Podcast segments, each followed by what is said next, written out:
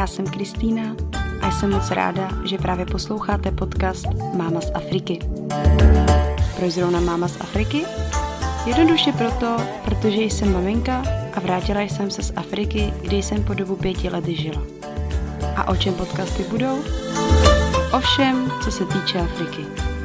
Najdete tu africké povídky a příběhy, kuriozity a tradice, které jsou pro Afriku typické, něco málo se dozvíte o africké historii a v neposlední řadě budu čas od času mluvit o svém životě v Togu. Jak jsem to tam všechno zvládala, či nezvládala. Jsem otevřená vašim otázkám, tak neváhejte a kontaktujte mě buď na e-mail, který je zveřejněn na webu Máma z Afriky, či přes facebookovou stránku Máma z Afriky nebo Instagram. No a teď si udělejte pohodlí, uvařte si dobrý čaj či kávu, nebo prostě jen tak za poslechu relaxujte a já vás vítám u poslechu dnešní epizody. Ahoj, krásný den přeju všem posluchačům podcastu Mama z Afriky. Jsem ráda, že jsme se znovu sešli a vy posloucháte nový díl s názvem Chudé či bohaté Togo. Já si totiž už dávám opravdu pozor na to, abych eh, nezobecňovala a abych neřekla třeba chudá či bohatá Afrika, protože pak mi chodí zprávy a komentáře, že se nedá přeci mm, jako zobecňovat, což já s tím naprosto souhlasím, i když určité, určité rysy mají ty africké státy jako stejné, ale nechci k tomu sklouzávat, protože sama to prostě nemám ráda, takže dneska budu mluvit pouze o mé zkušenosti z, Togu, z Toga. Zároveň bych chtěla říct, že uh, nemám načteno milion akademických zdrojů, to, co tu budu dneska říkat, je na základě mé vlastní zkušenosti a na základě mé vlastní analýzy. Takže kdo se mnou souhlasí nebo bude souhlasit, super, kdo ne, Uh, tak taky super, samozřejmě, každý má právo na svůj vlastní názor, úsudek, Uh, nicméně byla bych ráda za nějakou třeba konstruktivní kritiku a když mě bude mít někdo tendence doplnit nebo opravit, tak pojďte do toho, pište mi zprávy, pište mi e-maily, já se nad tím určitě zamyslím, určitě si to všechno od vás přečtu a, a milé rada se k tomu, k tomu vyjádřím, protože uh, si myslím, že to za to stojí a myslím si, že je velice důležité na téma chudoby Afriky mluvit. Proč jsem se vůbec do tady toho témata, tématu pouštěla nebo pouštím? Ono to je téma opravdu velice složité, velice i těžko uchopitelné. Každý opravdu se na, na, tu, na tu problematiku může dívat ze svého vlastního pohledu nebo ze svých načtených zdrojů. Um, nicméně já když, když vlastně to tak jako pozoruju všechno, tak uh, se mnou si myslím, budete souhlasit.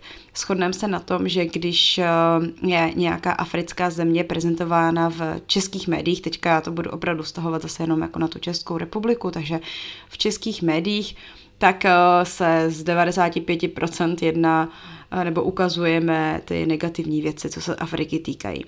Což znamená chudoba, hladomor, nemoci, války, nějaká jakási agresivita um, a tak dále a tak dále. Když se právě tady bavíme o tom negativním uh, obraze, který je nám tedy, který nám tedy nastavován nebo ukazován právě od našich médií, tak je asi dobrý jako se zamyslet nad tím, co to, co to v nás dělá. Když vlastně já jako vidím, uh, jako totálně jako nezávislý člověk, který se jako ne, nezajímá o Afriku a bere opravdu jenom ty informace tak, jak vlastně, jak ke mně vlastně z těch médií chodí, tak eh, jako jaký obrázek já se vlastně logicky z té Afriky mám udělat? No udělám si negativní obrázek. Udělám si obrázek takový, že ta Afrika je prostě chudá, špatná, nic tam nefunguje, uh, umírají tam na různé nemoci a vlastně celkově jako všechno špatný. A zároveň to ve mně může právě vytvořit takový ten pocit, toho, toho záchranáře. Prostě jo, mám tady kontinent, který uh, je jako na tom hrozně špatně a já přece jako pocházím z dobrého prostředí, eh, z čistoty, z bohatství a tak dále a tak dále. A uh, je přece jako důležité, abych pomáhal těm ostatním, kteří na tom nejsou tak dobře jako já. No a to je právě možná i jako ten hlavní problém, co se vlastně té Africe děje a to, že stále někdo ze západu má tendenci té Africe spát svoje vlastní um, jako názory, pátý vlastně, jak, by, jak ona by vlastně jako měla fungovat, jak by ty jednotlivé země měly fungovat. A na tom trošku funguje vlastně to nastavení té Francie vůči svým bývalým koloním, o, o čemž budu vlastně v tomto podcastu mluvit, protože právě zrovna Francie má takovou tu svoji rétoriku, že uh, já přece svým bývalým koloním pomáhám a pomáhám je rozvíjet. No, um, zamyslete se nad tím sami, udělejte si svůj vlastní úsudek. Uh, mě by spíš jenom zajímala jedna věc, když už se tedy od jako nezávislosti, což už je, dejme tomu, nějakých třeba jako po 60 let, snažíme vlastně té Africe jako pomáhat, aby se rozvíjela, tak by mě zajímalo, jako proč se teda jako furt nerozvíjí. Jo? Když tam vlastně posíláme uh, celoročně nebo po desetiletí uh, takové množství peněz, proč teda vlastně ta Afrika je stále jako v tom, uh, v tom kruhu začarovaným, kdy um, teda vlastně jako se, se s tou situací nic neděje. Nechám tu otázku asi otevřenou a doufám, že si na ní pak na konci mého dnešního podcastu budete umět odpovědět. Já jsem se dneska zase nic extra jako nepřipravovala, nemám nějaký nemám nějaký seznam uh, věcí, o kterých bych chtěla mluvit. Uh, budu to brát asi tak jako hodně obecně a možná budu čekat i na vaše reakce a komentáře a pak mi nebude dělat vůbec žádný problém se třeba k jednotlivým bodům uh, postupně v dalších dílech vyjadřovat. Takže já to tak vezmu jako obecně. Jak já jsem to měla, jak já to vnímám a co si o tom vlastně všechno, všechno myslím. Ještě dodám do začátku, že v dnešním podcastu nakousnu i tématiku Franku, CEFA, francouzského franku, který je stále v oběhu v 15 zemích západní Afriky a nakousnu i trošičku něco málo o Kadáfím. Kdo nechce poslouchat, tak eh, určitě si můžete i přečíst článek, který mám na, eh, na blogu Máma z Afriky. Takže pojďme na to. Co se týče chudoby, já když jsem když jsem přijela do Afriky, tak samozřejmě jsem tam jela s takovou tou představou, kterou má, si myslím, převážná většina tady z nás z České republiky, a to, že um, to Togo, když tam do něj pojedu, tak bude asi jako hodně, hodně chudé. Um, trochu jsem se teda bála nemocí, když o těch jsem si něco zjistila, když jsem tam do té Afriky přijížděla. Takže jsem věděla, že to Togo na tom není nějak jako špatně. No a měla jsem celkově prostě ten nějaký ten předsudek nebo nějaké to přesvědčení, které uh, jsem tedy pochytila vlastně z Evropy. No a když jsem tam přijela, tak uh, samozřejmě něco jako první, čeho si vlastně všimněte, všimnete, uh, je, jak ta zem jako vypadá. Uh, takže kdybych měla, kdybych měla popsat, jak na mě teda to působilo, tak určitě uh, velmi, špatné, velmi špatná infrastruktura. Mm, rozhodně tu, rozhodně v Togu není ta úroveň silnic minimálně, jak je, jako je u nás tady v České republice. Takže mm, to byl asi jako jeden z prvních bodů, čeho jsem si všimla. A druhá věc. Um, odpadky a jako nepořádek na, na ulicích. Mm, to jsem pak hodně jako řešila i do budoucna, protože jsem si řekla, jak je přece možný, že jako ty lidi um, ten od, ty odpadky jako nechávají takhle ladem skladem. Přece není možný, že, že jim to jako nevadí. Takže to je druhá věc, které se vyjádřím, odpadky. Třetí věc, um, prach a jako nečistota obecně. A to jsou tři věci, které já bych tady chtěla trošku uh, jako dovysvětlit, protože se mně stává, že mě někdo napíše mail a argumentuje v těch mailech, nebo ten člověk argumentuje s tím, že um, přece jako Afrika potřebuje pomoc od západu, protože je jako nerozvinutá a uh, podívejme se prostě na to, jak to tam vypadá. Uh, píšou mi lidi, kteří byli třeba v Kenii nebo jako procestovali Afriku, jo, psal mě jeden pán, který je jako ze severu na jih a argumentoval mě tím, že si chtěl vyvrátit nějaké přesudky, které měl, ale když se právě v té Africe na tom kontinentu objevil, tak eh, se jako ještě o to víc utvrdil, protože všude jako nepořádek, přesně ta, ta, ty silnice jako naprosto v šíleném stavu, eh, špína a tak dále. Měla jsem, měla jsem to zjištění stejné, Nicméně snažila jsem se zjistit, proč tomu tak je. Protože si říkám přece jenom, když jsem tam byla a žila jsem s těmi lidmi a bavila jsem se s nimi, tak uh, ty lidi jako ve své podstatě nejsou špindíry, jo? ty ženy nejsou špindíry, ty muži taky nejsou uh, žádní, jako že by se, že by se vyžívali v tom, že, má, že žijou prostě v odpacích a, a v bordelu, ne, tak to prostě vůbec není. Ta podstata je někde trošku jinde a to si myslím, že uh, doufám, že v dnešním podcastu trošku jako osvětlím a vysvětlím. Doufám, že, že se vyjádřím takovým způsobem, že to bude uh, jako jasně pochopitelné. Uh, protože velmi často právě ti lidé, kteří jdou do Afriky uh, na, na krátkodobý pobyt, a to myslím třeba v rámci jednoho, maximálně dvou měsíců, tak si myslím, že nemají možnost pochopit, proč, proč vlastně ta země, ty jednotlivé země jsou, jsou na tom tak, jak, jak na tom jsou. Uh, ono je totiž strašně jednoduchý někam jet, uh, kouknout se, jak to tam vypadá a udělat se na to nějaký názor osobní, bez toho, aniž by ten člověk vlastně hledal tu, tu pravou podstatu. Kdybych se měla vyjádřit k silnici, to jsem zmínila nejdřív, že silnice jsou opravdu špatné, tak samozřejmě to si myslím, že každý racionálně uvažující člověk ví, že o, toto je záležitost prostě vlády státu.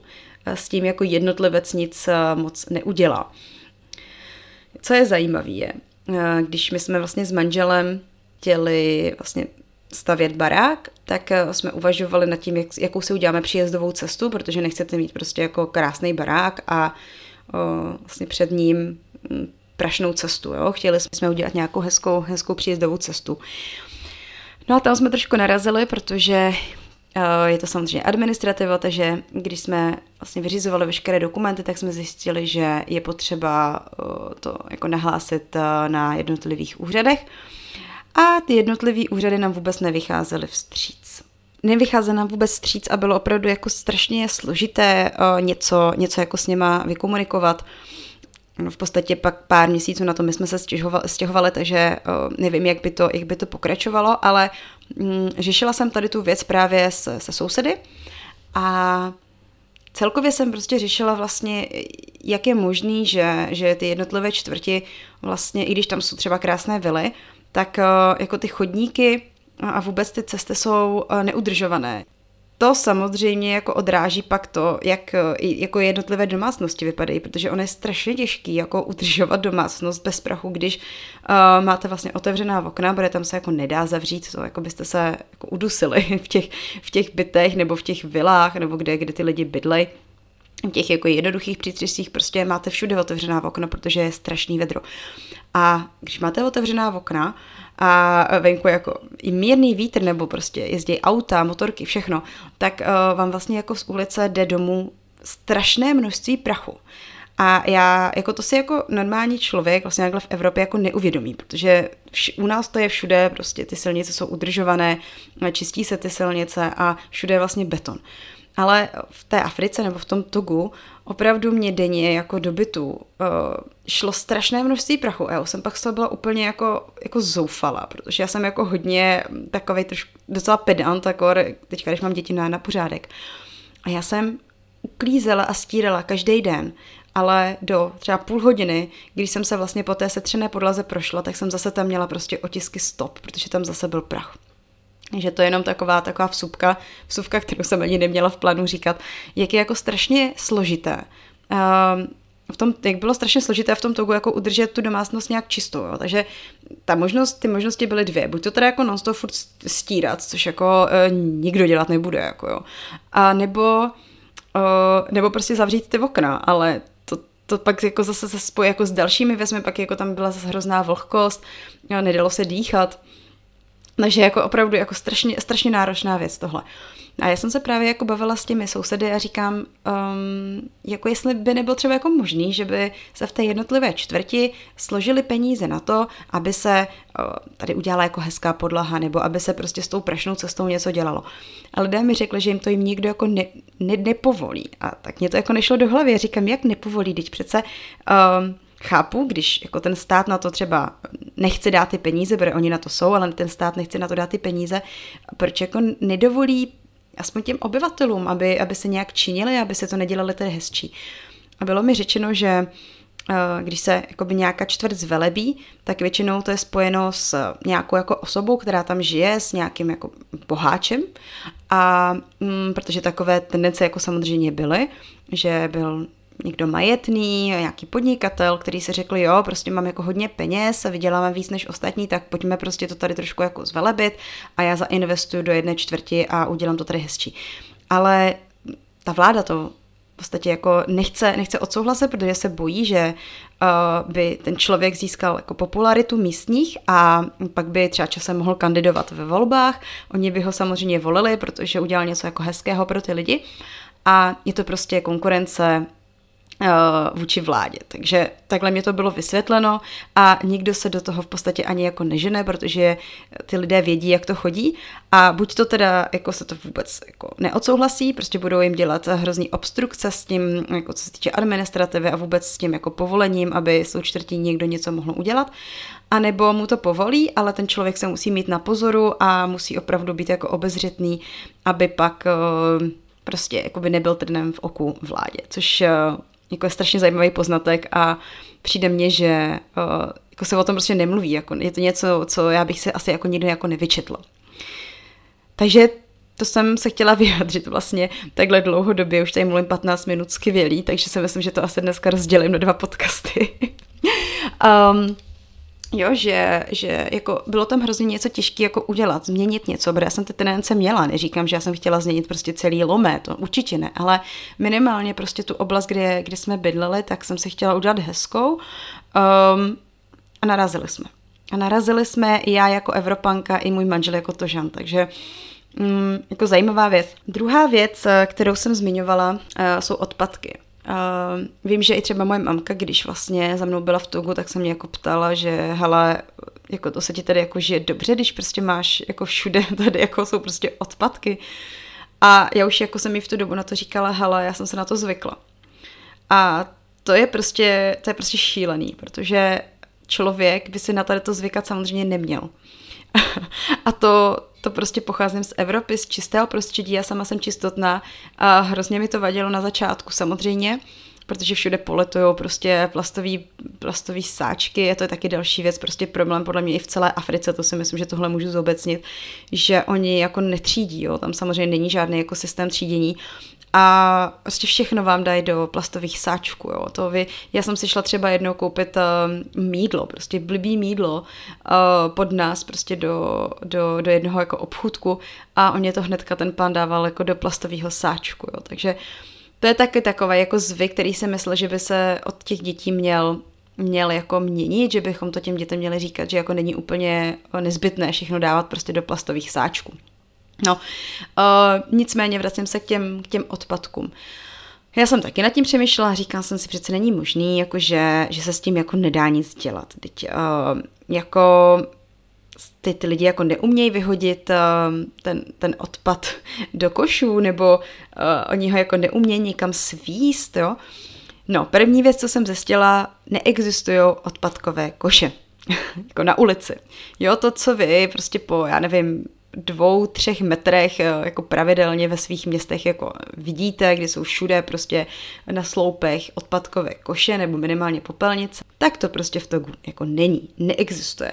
Oni existují um, takové ty jako, jo, plastové koše, existují v, v tom samém centru, to znamená v administrativním centru, kde je vlastně Královský palác a kde jako jsou banky a tak, tak tam to existuje, protože tam o, se konají i mezinárodní meetingy a je to vlastně centrum vlastně jako všeho celého toga, tak aspoň tohle místo teda je, je jako udržovaný, takže tam to je, ale to je prostě centrum a to Lome je strašně veliký, takže a, a celkově Togo je strašně, nebo samozřejmě mluvím i, i jako o oblastech, které jsou mimo Lome a tam prostě ty odpadkové koše nejsou. Takže to bylo první moje takové zjištění, můj takový aha moment, kdy jsem si řekla, jo, jasný. Takže prostě jste venku, vy si něco koupíte a teďka máte v ruce plastový sáček, nebo máte v ruce pití, nebo cokoliv a vlastně vy nemáte teda uh, možnost kam to vyhodit. Takže buď to, uh, to ti jako lidé, kterým to jako hodně vadí, to dělají tak, že se to teda uh, někam jako dávají a pak se to vyhodí doma, anebo prostě, což dělá jako podle mě převážné množství jako lidí, hází to samozřejmě na tu ulici. Dělá se to prostě před dětmi, takže samozřejmě ty děti s tím vyrůstají a ty děti nemají v sobě vůbec jako zakódovaný a vůbec je to vlastně nikdo neučí, že by se mělo eh, odpadky vyhazovat do koše. No je to opravdu jako i hodně jako těžké to, to naučit, když vlastně ten koš jako nemáte. Takže zase uh, se ptám, uh, jak to tady s těmi koši je. Samozřejmě uh, ty koše jsou zase dotované nebo by se měly, by měly být prostě koupené uh, státem, který prostě uh, ty koše nekupuje. Takže uh, to pak teda je na, na těch jednotlivcích kteří, když samozřejmě jako eh, ta žena nemají uh, úplně jako šílené množství peněz uh, na zbyt, takže určitě oni jako nepůjdou a nebudou kupovat městu nové koše. Takže ty koše prostě neexistují. OK, tak to jsem si řekla dobře, tak dejme tomu varianta teda toho, že se to nebude ale házet aspoň na zem. Tak pojďme si říct, že se to nebude házet na zem, mm, budeme si to nosit domů a budeme si to házet do svých vlastních kušů. Um, domácnosti mají koše, nebo mají prostě jako místa, kam se, kam se hází odpadky. Nicméně další problém je, kam se jako to má svíst, protože um, popelnice eh, v Lome jako neexistují, nebo v Togu prostě neexistují. Já jsem vlastně hodně často narážela Říkala jsem si, kam to teda teďka jako ten odpad vlastně uh, máme jako vyhodit. No a chodilo to tak, že jsme vždycky vlastně vzali ty odpadkové koše a zavezli jsme to prostě kousek za město, kde, kde se prostě tady ty odpadkové koše nebo ty, ty, ty odpadky prostě se, se házely na jedno místo, na zem prostě. A co se s tím pak dělo, já v podstatě, já jako opravdu nevím, jestli se to ještě někam odvážilo a uh, nějak se to jako ohromadně spalovalo, ale takhle jsme to vlastně řešili Takhle jsme to vlastně řešili my. Nebo to lidé dělali tak, že vlastně ty odpadky pálili před svým vlastním obydlím, což jako samozřejmě otázka skvělý, zbavili jsme se odpadu, ale to, co šlo do vzduchu, to jako asi nechcete úplně jako dýchat, takže jako strašně velký problém. No, takže teďka sáhodlouho jsem se vlastně bavila uh, o třech věcech, které um, na mě jako působily povrchově, kdy jsem si řekla, že je vlastně jako přece strašně jednoduchý tady to změnit, jako jo, uh, nějak tu zemi udržovat čistou od toho prachu, uh, zlepšit silnice, infrastrukturu a zbavit se odpadku. No a teďka se vlastně vracím k té podstatě toho dnešního dílu, uh, k otázce chudé nebo bohaté Togo. Protože takhle to, to vlastně působí, že um, ty lidi jsou jako uh, špindíry, nestarají se o nic a um, ta zem vlastně pustne. Uh, tohle by přece mělo všechno zařídit stát. Otázka další je, je teda ten stát bohatý nebo chudý? Uh, a vy, když to takhle vidíte jako cestovatel, turista, tak si řeknete, no jo, prostě uh, ta země je chudá a uh, jako točí se to v, v, jednom, v jednom kole. Nicméně já jsem zjistila, když jsem tam byla dlouhodobě a vlastně jsem se jako s těmi lidmi bavila a vůbec prostě měla jsem takovou svoji jako bublinu lidí a teďka nemůžu říct, že jsem se bavila jenom s lidmi, kteří byli mm, z dobrého socioekonomického jako zázemí. Jo. Já jsem se bavila jak s chudými lidmi, tak s bohatými, s inteligentními, tak i s jako s průměrně inteligentními. Vlastně všichni mě řekli to, že mm, oni jako na své úrovni, jako jednotlivce, tu situaci v podstatě nemohou moc dělat, protože všechno to je řízeno vládou. Um, co se týče voleb, tak já jsem zažila vlastně v Toku dva, dva, dvakrát volby. Uh, vlastně současný prezident, který tam je, tak uh, vlastně ten, ten rod jeho je tam snad více než 50 let. Uh, stále se to drží. Stále se drží tu svoji, uh, ten, ten rod si drží vlastně tu moc. A jsou podporovaní Francii.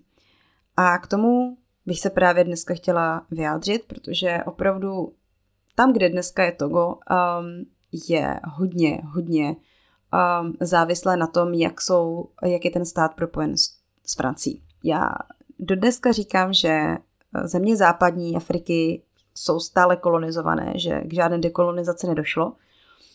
Um, kdybych měla zmínit tu oficiální dekolonizace, dobře, ale o, to je pro mě prostě a pro, pro to ženy, to je prostě jenom um, akt v podstatě, který jako o něčem nevypovídá. Oficiálně samozřejmě teda toto kolonizované není, je nezávislým státem, nicméně ta současná vláda je stále na Francii napojena. Eh, je třeba zajímavá věc, že když, eh, byl, eh, byla volba nová, když, byla prezidentské, když byly prezidentské volby, tak Togo už vědělo výsledky, vědělo, že je tedy znovu zvolen for, a nicméně TVT, což je státní televize v Togu, vyhlásila výsledky voleb, až když ty volby byly uznány Francii. Takže se zase můžeme ptát prostě proč. Proč to tak je, proč tomu tak je a proč vlastně to Togo muselo počkat, nebo vůbec proč počkalo, až když se k tomu vyjádřila Francie. Um, současný prezident má velikou podporu od francouzského prezidenta s tím, že samozřejmě Francie je pochutit to, že má, že má v Togu prezidenta, kterým jde na ruku. Uh, proč o tom takto mluvím? Jde o to, že asi nebudete úplně překvapení, když vám řeknu, že uh, Togo má velké množství nerostných surovin, hm, které Francie uh, ráda čerpe. a samozřejmě se to čerpe mnohem líp, když vám jde na ruku tožská vláda. Um, kdybych měla tedy zmínit suroviny, které Togo má, tak má velké množství fosfátu, mědi, cementu, uh, bauxitu a, a dalších minerálů. Um, disponují i množstvím zlata, který uh, je součástí vlastně takzvaného zlatého pobřeží, které se táhne od Gany. No a vlastně, když, když tady to ta Francie ví, um, tak uh, se bude tedy snažit, aby měla vždy v tom togu vládu, která jí půjde na ruku. Takže se vlastně vracím k tomu, že um, vlastně jednotlivci nemají moc na výběr, co dělat. Buď to se vzbouřit a asi revoltovat, což um, když se o tom bavím s manželem, tak uh, z jeho, z jeho jako úhlu pohledu, uh, jakožto bývalýho vojáka, on pracoval pro bezpečnostní společnost, je to skoro nereálný, protože až 50% mužů je, um, vlastně pracuje pro, pro bezpečnost, ať už jsou jako v armádě tožské, anebo pracují prostě pro nějakou bezpečnostní společnost, která je vlastně na tu vládu jako napojená. Takže a z tohoto důvodu je velice těžké i udělat nějakou revoluci. A takže druhou možností je volit. volit tak, aby, aby tedy se vyměnila vláda a byla u moci vláda, která bude pro ten lid a pro, tu, pro, tu, pro ten stát něco dělat. Což je tedy velice zajímavý, protože jsem se bavila vlastně snad se všemi, a kdo volili, tak eh, nikdo nevolil vlastně pro současnou vládu, ale vždycky je u moci for. Takže samozřejmě, jakož podle mě ti, kteří se o Afriku zajímají, tak je, tak je jasný, že tam ta korupce je a ty, ty volby prostě jsou korumpované, protože jinak se nedoká, není, není jak jako vysvětlit to, že, že se ten vlastně ten současný prezident u moci stále drží. Nicméně uh, vraťme se tedy k tomu, tomu tématu chudé a bohaté, bohaté Togo. Takže Togo určitě tedy jako bohatá země je, disponují velké, velkým množstvím nerostných surovin. Uh, druhá věc, která uh, tu zemi dělá bohatou, je, je přístav. Lomé je jeden z nejhlubších přístavů na západním pobřeží, na, na, na pobřeží západní Africe. Přes, přes Lomé jde neuvěřitelné množství lodí. Um, samozřejmě velký přístav je v Beninu, v Nigérii, v Senegalu. Ano, ale v tom Lomé, to Lomé má výhodu v tom, že uh, vlastně ní dokáží zakotvit i opravdu veliké tankery, uh, lodě, které jsou velmi hluboké. Takže uh, se stává, že přijíždějí i lodi ze Senegalu a vlastně pak se to zboží posílá pozemní cestou. Takže každodenně přistane uh, nebo se, se, se, se vlastně doveze strašné množství zboží, nebo přijde strašné množství zboží přes tento přístav. To znamená, že jako logicky ta země by měla přeci produkovat jako ohromné množství peněz, uh, které by pak měla investovat právě do tady těch uh, věcí, které by měly být placené tedy z veřejných peněz. Co se ale děla, dělo a co se řešilo dlouhodobě, když já jsem byla v Togu, bylo to, že, že vlastně tožský prezident podepsal smlouvu Eh, na 30 let s magnátem, podnikatelem francouzského původu z Bolloré. A Bolloré vám možná něco bude říkat, on má i svoji jako společnost právě dopravní, takže je to prostě jako neuvěřitelně bohatý člověk. No a tento člověk podepsal právě s prezidentem tedy smlouvu o tom, že měl vlastně jakoby ten přístav pronajatý. To znamená, že moc si s tím přístavem mohl dělat naprosto, co chtěl a veškerý zisk šel právě, jako, nebo velký, velké procento zisku šlo právě jemu do kapsy. že Francie samozřejmě. Teďka je otázka, proč to ten prezident dělal. Jako, jo, jako proč vlastně podepíše eh, jako takhle šílenou smlouvu s cizincem, aby vlastně unikaly peníze, vlastně hlavní zdroj vlastně státních eh, peněz, veřejných peněz, aby jim takhle unikal. No, jednoduché vysvětlení je to, že je prostě napojen na Francii, na Francii a právě ta francouzská vláda výměnou za tady tu smlouvu a vůbec to, co ten vlastně prezident, jim takhle krásně na ruku, ho udržuje v té jeho pozici.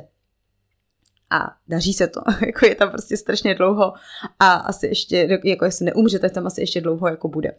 Takže to je jedna věc, na kterou bych jako ráda poukázala, že je opravdu strašně složitý vlastně v té zemi něco jako dělat a opravdu jako z pozice toho, toho místního obyvatele je opravdu jako strašně náročný, skoro nemožný vlastně tuto, tuto situaci změnit. Takže jako opakuju jenom to, že eh, to Togo samo o sobě je jako velice bohatá země, nicméně bohužel ten, ten zdroj toho bohatství se jako nikdy nedostane k místnímu obyvatelstvu, ale um, je bohužel posílán do zahraničí a z velkého a, z, a velké množství jde právě té Francii. Já jsem psala článek o Franku, mm, jak je jako velice, jak je tato měna špatná a proč by neměla existovat. Um, proč jsem se vůbec vlastně jako o, o těch penězích začala, uh, proč jsem se vůbec o, o ty peníze začala zajímat a uh, šťourat do toho trošku víc. Um, bylo to na základě jedné mé zkušenosti, kterou jsem měla, když jsem, uh, když jsem právě odjížděla a potřebovala jsem si vyměnit uh, vydělané peníze právě ve Fran- uh, v těch Francích a chtěla jsem je přeměnit na eura. Šla jsem do banky a řekla jsem tedy, jako, že, že bych chtěla vyměnit peníze a paní za přepážkou se mě ptala, jestli mám letenku. Tak jsem jako byla překvapena, řekla jsem jako jo, mám, jako cestuju, ale u sebe jako nemám a proč, jako proč byste ji vůbec po mně jako chtěla. A ona mě řekla, že když se vyměňují teda franky na eura, tak eh, to je vždycky na základě, jako na základě předložení uh, letenky. Uh, což by mělo vysvětlovat, že vlastně já ty eura potřebuju do zahraničí. No a to mě trošku vrtal hlavu, protože jsem si řekla jako, jako proč je, proč je potřeba eh, s těmi jako penězmi vycestovat, proč eh, člověk si je nemůže jako přeměnit a mít jako jo, vlastně jako to byla, to byla otázka, která mě jako vrtala hlavou, tak jsem eh, do těch peněz začala trošku víc jako vrtat, šťourat a začala jsem si o tom, o tom zjišťovat víc. A vlastně, když jsem se o Francích bavila s lidmi, tak mi všichni řekli, že tu měnu nesnáší a že se jich chtějí hrozně jako zbavit, že je jako nevýhodná, že je právě udržuje v té chudobě a že je právě navazuje, nebo díky, díky těm penězům jsou vlastně stále strašně navázáni právě na, na Francii a že to je prostě něco strašně špatného. Takže teďka bych vám tedy ráda představila vlastně, co to vůbec ta měna je. Ta měna obíhá nebo koluje v 15 zemích západní Afriky, respektive jako v 8 a v 7, protože ten tábor vlastně toho franku, těch zemí, kde, které vlastně tento frank používají, tak je, je rozdělený. Uh, jsou země takzvané země CEMAC, já to budu říkat prostě takhle zkratkou, když to je teda francouzská zkratka, ale budu to říkat takhle. Takže CEMAC a potom UEMOA.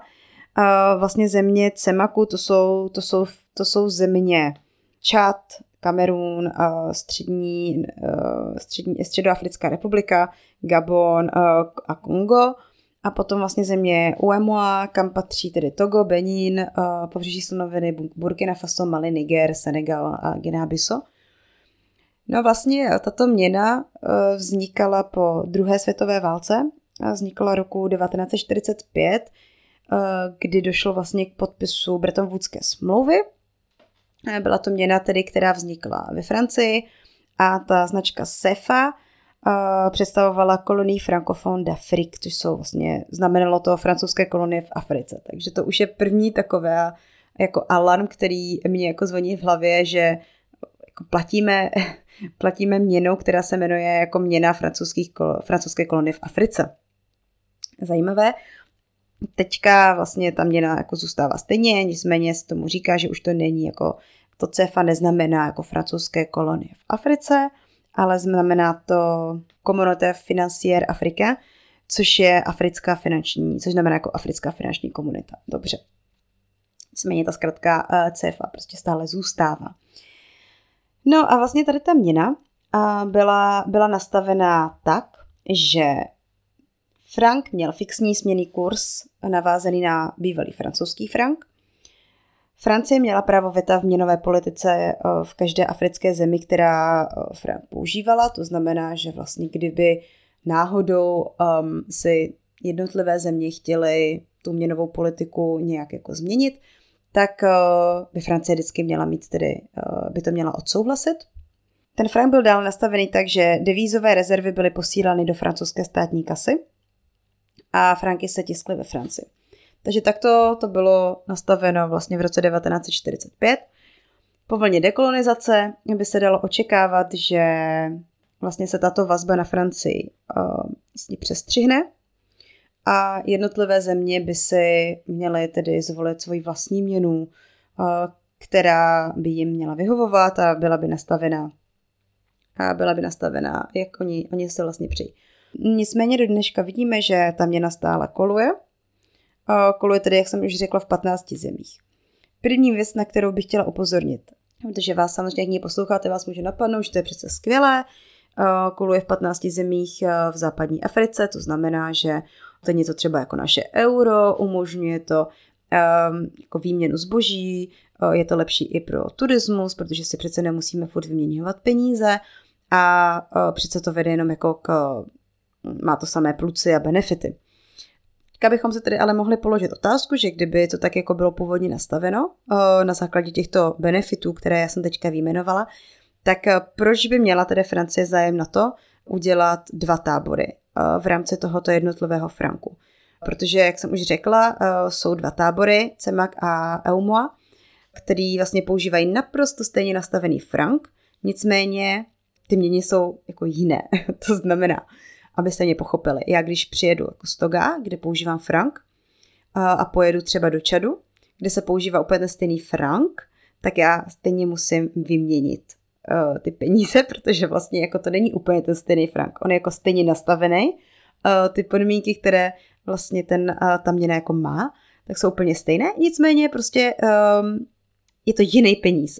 Ty peníze vypadají jinak a vlastně s frankem z Toga nemůžete zaplatit v zemi, která používá ten stejný frank, ale je to právě frank z toho druhého tábora. Takže to trošku popírá to, co Francie celou dobu jako se snažila říkat, že to ulehčuje nějaký ten výměný obchod, protože tohle zrovna teda tomu, tomu obchodu jako nenapomáhá, ale napomáhá to francouzské státní kase, protože um, když se vlastně ty franky musí uh, směnit, oni se směňují vlastně nejlépe přes euro, tak uh, právě zrovna ta, ta, ta devízová rezerva právě jde do té francouzské státní kasy. Takže to je jedna věc, která tedy uh, byla nezměněna a která pokračuje dále. Další věc, kterou já jsem zmiňovala, je, že uh, frank měl vlastně fixní kurz vůči francouzskému franku, to se doteďka nezměnilo, eh, akorát se teda změnil um, jako ta, ta fixní, um, ta, ta fixace ne na, na, samozřejmě na franka, ale teďka to je vůči euru. To znamená, že jedno euro dělá 655 uh, eh, franků. Neexistuje fluktuace vlastně v této měně. Když se koukneme na euro, třeba vůči koruně, tak víme, že uh, jako to se mění, že ta cena prostě nákup je jenom za 26 korun, za 25 korun a takhle se to různě mění. Uh, nicméně uh, tady ten, ten kurz vlastně toho franku na euro je pořád fixní. Eh, jednu výhodu to má a to je ta, eh, kterou vlastně, čímž vlastně zastánci fixního měnového kurzu argumentují, a to je to, že um, tento fixní kurz pomáhá udržet nízkou hladinu inflace. Na tomto argumentu společně s výhodou jednoduššího obchodování s těmi zeměny západní či centrální Africe stojí vlastně celý tento neokoloniální měnový imperialismus Francie. Uh, já musím teda opravdu říct, že v Togu jsem za tu dobu, co jsem tam byla, žádnou velkou inflaci jako nevypozorovala. Nicméně uh, jako tato jedna výhoda nepřebije dle mě řadu dalších nevýhod, které sebou vlastně, uh, které sebou ta měna franku nese. Fixní měnový kurz totiž způsobuje ztrátu autonomní měnové politiky či ztrátu možnosti přizpůsobovat se ekonomickým změnám. Fixní měnový kurz navazený na euro, euro může také odrazovat zahraniční investory se slabou měnou. S tím, jak sílí vlastně euro, tak zároveň i sílí ten frank a veškeré zboží vlastně by pak mohlo být dražší a méně atraktivní pro zahraniční investory. Um, to znamená, že vlastně ta Francie má stále uh, velikou nadvládu nad, uh, nad cenami zboží, konkrétně právě třeba v tom Togu. Co je jako velice zajímavý bod k zamyšlení je třeba to, že minimální vzda je také schvalovaná ve Francii. Takže vlastně to, kolik vydělávají lidé v Togu, je stále navázáno na, nějak, nějakém si rozhodnutí prostě vlády ve Francii. Minimální vzda v Togu je 35 tisíc franků. Um, já to asi nebudu jako přepočítávat na český koruny, nemyslím si, že to je úplně něco jako důležitého. Jenom vám chci jakoby dát uh, ukázku toho, kolik tam stojí třeba jednotlivé potraviny, abyste se tak jako mohli uh, vypočítat, jak, jak se tam vlastně s těmi penězmi jako dá vyžít. Takže když má jako průměrný občan dejme tomu minimální mzda je 35 tisíc korun, tak dejme tomu, že oni si vydělají třeba 50 tisíc, což je nějaká, může být nějaká průměrná mzda. A já když jsem šla kupovat půl kila kuřete, tak jsem zaplatila 1500 franků. 1500 franků. Jo, takže to je jak když tady prostě v Čechách vyděláte 50 tisíc a jdete koupit prostě kuře za 1500 korun. Takže jako tohle jsou prostě nesmysly, které v tomto stále jako prostě jsou lidé to ví, že um, jako nemají vůbec kontrolu nad tou svojí vlastní měnovou politikou, která je řízená nebo je ovlivňovaná stále prostě jako z té Francie. A nedokáže s ní nic dělat, protože, jak už jsem říkala na tom začátku, prostě jediná možnost, co, co by se s tím dalo dělat, buď to je teda ta revoluce, uh, která prostě asi jako nedopadne, uh, nebo, nebo prostě změnit vládu, kterou se prostě nedaří měnit. Dobře, jdeme dál. Takže jsem říkala teda fixní měnový kurz. Vysvětlovala jsem, co stále znamená frank. A další věc. Franky se tisknou ne v Togu, ale zkuste se doplnit nebo zkuste uhodnout, ano, stále se tisknou ve Francii, takže i v tomhle ohledu tedy jako Francie má vlastně jako napojení zase na to Togo, které se vlastně není ani schopno vlast, tisknout své vlastní peníze. Já, já když jsem si dělala jako analýzu nebo když jsem rešerši, proč vlastně protože jako Togo není jediná země, jo, která se netiskne své vlastní peníze, jich víc, ale je jich jako minimum. Jako Česká republika se čes, taky jako netiskne české peníze, já nevím, v Číně třeba. Tak jsem vlastně zjišťovala, proč to jednotlivé země dělají a zjistila jsem to, že to pro ně může být jako finančně nákladné a některým zemím to dokonce může vyhovovat, aby nedošlo třeba ke kradeži nějakých peněz. Otázka, jak to v tom Togu opravdu je, ale mm, je prostě zajímavé, eh, nebo takhle, já, já bych jako přemýšlela, takže kdybych teda opravdu um, si dala ten důvod, že nechci, aby ty peníze se tiskly v togu, protože se bojím třeba, aby, mm, bojím se teda korupce a bojím se toho, aby uh, ty peníze nebyly kradeny, tak proč jako znovu volit teda tu Francii? proč je jako zase udržovat to pouto, které vlastně jako žádný to, že nechce, nechce udržovat? Proč to zase jako navázat na tu Francii? Proč si nezvolili nějakou jiný, jinou zemi? Další věc, kterou jsem zmiňovala, je, že vlastně ten frank původně z toho roku 1945 byl nastaven tak, že 50% devízové rezervy byla posílána do francouzské státní kasy. No to platí i dodnes. Co to vlastně ta, eh, ta devízová rezerva je? Um, ta devízová rezerva je to, když vlastně dojde k jakési přeměně jako peněz se zahraničím nebo výměně, prostě dojde k nějakému jako obchodu se zahraničím, tak vlastně mm, ten, ten zisk eh, na základě toho obchodu s, toho, s tím zahraničím, tak vlastně polovina toho těch peněz jde do francouzské státní kasy. To znamená, to je jak kdyby, mm, kdyby vy jste teďka teda začali obchodovat třeba s Polskem, měli byste teda zisk na základě toho vašeho obchodu a každý, vlastně všechny, vše, všech 50% toho zisku vy byste poslali o, do Anglie třeba. a tam by vám ty peníze jako seděly a zhodnocovaly se. Um, ta Francie vlastně to nastavila tak, že řekla, že je potřeba, aby byla tedy kontrolovaná ekonomika, aby mm, ty peníze nezůstávaly v Togu, konkrétně budu teda jmenovat to Togo, um, aby uh, vlastně jako s těmi penězmi bylo na, nakládáno lépe. Takže to je takové jako hlavní odůvodnění a ta Francie by ty peníze vlastně těch 50%, tu, tu devizovou rezervu by měla zhodnotit, zhodnocovat samozřejmě. No a pak by ty peníze měla posílat zpátky do těch jednotlivých zemí, takže zpátky do toho toga, aby byly investovány třeba do té infrastruktury nebo do, um, do nemocnic nebo do školství uh, a do dalších prostě věcí, um, do dalších vlastně veřejných věcí. Což uh, já jako potvrzuju, za těch pět let se v tom toku nic nezměnilo, Um, neviděla jsem, že by jako vláda investovala do něčeho takového, takže jestli, jestli vůbec nějaké peníze tedy se vrací té zemi, tak se vrací do kapes uh, tožského prezidenta, který je pravou rukou francouzského prezidenta, takže vlastně ty peníze se vyměňují um, chlapci mezi sebou. Místnímu obyvatelstvu nic nejde, i když by tedy mělo, protože i na těch, vlastně na, mají podíl na těch devízových rezervách. Takže to je taky taková zajímavá věc kterou si myslím, že, uh, která si myslím, že by jako úplně existovat neměla a ty peníze by měly uh, být drženy tedy jako v té zemi. Já když jsem psala článek, tak mě na to taky chodily reakce a říkali mi lidi, že s tím jako souhlasí, že by do té Francie to mělo být stále posíláno, protože uh, přece jako západní země uh, ví nejlépe, jak hospodařit s penězmi. A je velice zajímavý bod, protože si jako nemyslím úplně, že zrovna západní země umí nejlépe hospodařit, protože když se koukneme na zadluženost zemí, třeba zrovna kouknu na tedy státní dluh Francie, tak k roku 2021 je to nějaký 3403 bilionů dolarů. A když to porovnám třeba s, zrovna s tím Togen, tak ten má v uvozovkách pouze 4 biliony dolarů. Takže nevím úplně, jestli by to nemělo být jako naopak, že by třeba právě to Togo mělo trošku uh, jako mluvit do, uh, do politiky, do měnové politiky Francie.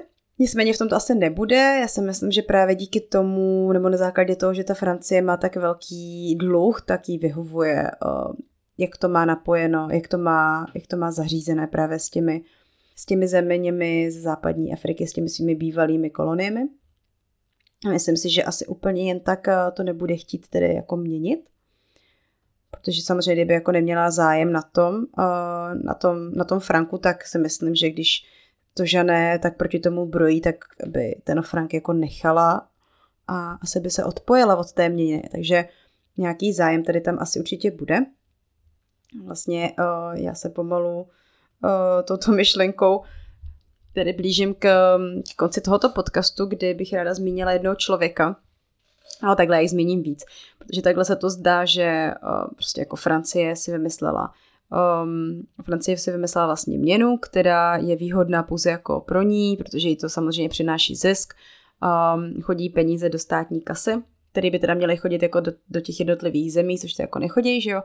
Ale chodí teda do té francouzské státní kasy a vypadá to, že vlastně jako ty jednotlivé země se nechaly tak jako spacifikovat a jako odsouhlasili všechno respektive ty jejich vlády jako jsou, um, jsou jako napojeny na Francii a vlastně jako existuje to po takových, takové množství let prostě stále.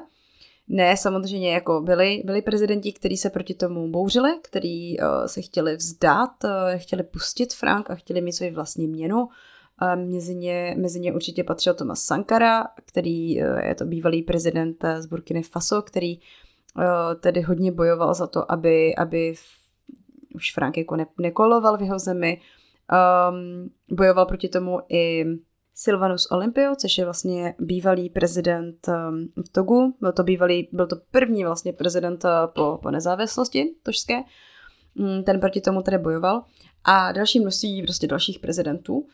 No a tyto prezidenti, o nich celkem bylo 22, záhadně zemřeli a vždycky, když se jako vyhradili vůči, vůči Franku a hodně, hodně se byli za to, aby teda byli jako 100% nezávislí na Francii, tak a vždycky záhadně tedy umřeli nebo měli, nějaký, měli, měli nějakou uh, nehodu nevysvětlitelnou. Takže mm, není to tak, že by se jako nikdo proti tomu nevyhradil a nikdo by proti tomu nebojoval. Uh, těch lidí bylo hodně, ale vždycky byly tedy Francii zlikvidováni.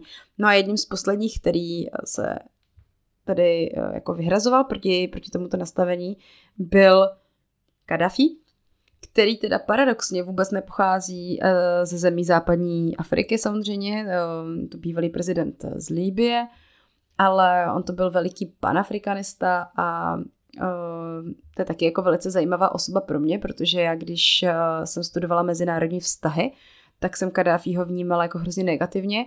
A jako z českých médiích vlastně bylo nám předsouváno, že to je jako terorista a uh, znásilňuje ženy a vlastně jako strašně špatný um, pro pro nás, jako pro západ, že to prostě strašně špatný člověk a je to strašný tyrán a diktátor. A ta země vlastně jako vůbec neprosperuje a tak, takže já jsem ho vnímala jako strašně negativně, když vlastně docházelo k jednotlivým uh, těm atentátům a tak, tak uh, a vlastně pak bylo řečeno, že tedy Kadáfi um, nebo Kadáfi teda zemřel, protože ho, ho, ho zabil teda někdo z NATO, tak uh, to mělo být přece pro Západ něco strašně skvělého, což jako asi určitě, protože právě Kadáfi se vyhrazoval proti OSN jako takovému, vyhrazoval se proti vůbec mezinárodním institucím, které jsou prostě v područí západních velmocí a chtěl vlastně ten celý africký kontinent nějak jako sjednotit, aby konkuroval uh, tomu dnešnímu světu, což se samozřejmě logicky západu a západním velmocem nelíbilo. No a já, když jsem se o Kadáfim vlastně bavila s mými kamarády Afričany a měla jsem na to svůj takový ten um, akademický názor, že vlastně Kadáfi je někdo hrozně jako špatný a je dobře, že neexistuje, tak uh, jsem se právě jako uh, potýkala vlastně s nesouhlasem, jako s, s velikým nesouhlasem. A vlastně všichni Afričané mi, mi vysvětlovali, že Kadáfi byl, byl právě na jejich naděje uh, na to, aby, aby se vlastně jako něco změnilo, protože on opravdu jako bojoval za to, aby se um, bývalé kolonie francouzské zdaly této měny. Chtěl, aby vznikla jedna jako unijní měna pro celou Afriku, nebo minimálně pro třeba záp- západní Afriku, východní Afriku, tak aby se ty jednotlivé jako státy opravdu semkly, um, aby byly unijní. Um, a chtěl prostě vytvořit uh, schopný kontinent, chtěl vytvořit konkurenceschopný kontinent. No a bohužel o tom mluvil, um, nebyl dobře připravený, um, on to totiž jednou i jako řekl na nějakém meetingu právě se Sarkozym, kdy do té doby vlastně Sarkozy jako Kadáfi ho vyzdvihoval a poukazoval uh, na něj, že je to jako velice dobrý um, tedy vůdce, um, africký vůdce, že velice dobře vede svoji zemi, že po, po tomto meetingu, kde vlastně Kadáfi mu, mu řekl, že bylo potřeba, aby teda Francie se vzdala Um, aby, aby se stáhla z té měnové politiky, kterou vede se svými bývalými koloniemi, tak uh, Sarkozy vlastně obrátil a od té doby vídáme v médiích, jak, uh, jak byl demonizován a jak na něj bylo špatně poukazováno a tak dále a tak dále. Takže uh, to je taky prostě jako zajímavá věc, jakým způsobem ta média vlastně všechno ta západní média, která prostě, když se jako koukneme vůbec vlastně, jako jaká média my čerpáme, tak to jsou prostě západní média jako ta média jsou prostě strašně jako lehko manipulovatelná a každá pravda se dá prostě obrátit. Každá pravda se dá jako ukázat tak, aby to vyhovovalo pouze nějaké té jako skupiny lidí a naopak, aby to nevyhovovalo té druhé skupině lidí. Takže opravdu najít jako jako tu reálnou, reálnou stránku té věci je jako hrozně těžký. A když opravdu celosvětově vlastně ta média jsou ovlivněna západem, tak eh, je, je velice náročné prostě vidět tu realitu, která se v té Africe děje. Takže tímto vlastně já se jakoby vracím cyklicky k tomu počátku dnešního dílu, který je teda extrémně dlouhý. Já jako, jestli, jestli mě jste doposlouchali až sem, tak, tak gratuluju, tak to je super.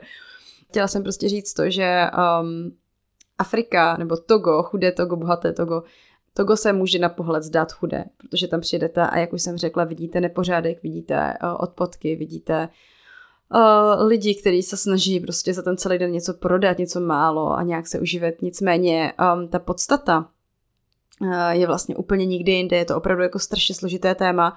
Je to strašně propojené a jak už je to jako udržen, udržované, tak to strašně dlouho taky jako velice náročné to nějak měnit. Čím díl vlastně ten systém jako funguje takhle, tak uh, podle mě tím více, tak jako stejně dlouho bude i trvat to, aby se s tím jako něco stalo, aby, aby nastala nějaká změna já když se o tom bavím s manželem, co by se vlastně jako by mělo stát, aby, aby si jako i všechny vlastně africké země uh, udrželi to vlastní, to, to, to, to, to, to nerostné bohatství a vůbec to bohatství, kterým oni jako disponují, um, tak si myslím, že určitě by měli mě, změnit mentalitu, protože um, minimálně to, že ne, um, mají takový, takový přístup k té věci stylu Bůh to jednou změní, karma jednou nám prostě navrátí to, co nám bylo uh, jako uloupeno nebo vzato. Uh, a jsou jakoby smířeny s takovým tím osudem. Takže určitě si myslím, že by bylo jako potřeba jim trošku jako víc otevírat oči a vzníst tam, doníst jim nebo ukázat jim tu osvětu, nebo ukázat jim vlastně tu pravdu a ukázat jim, za co je třeba jako bojovat, vůči čemu se jako vyhrazovat.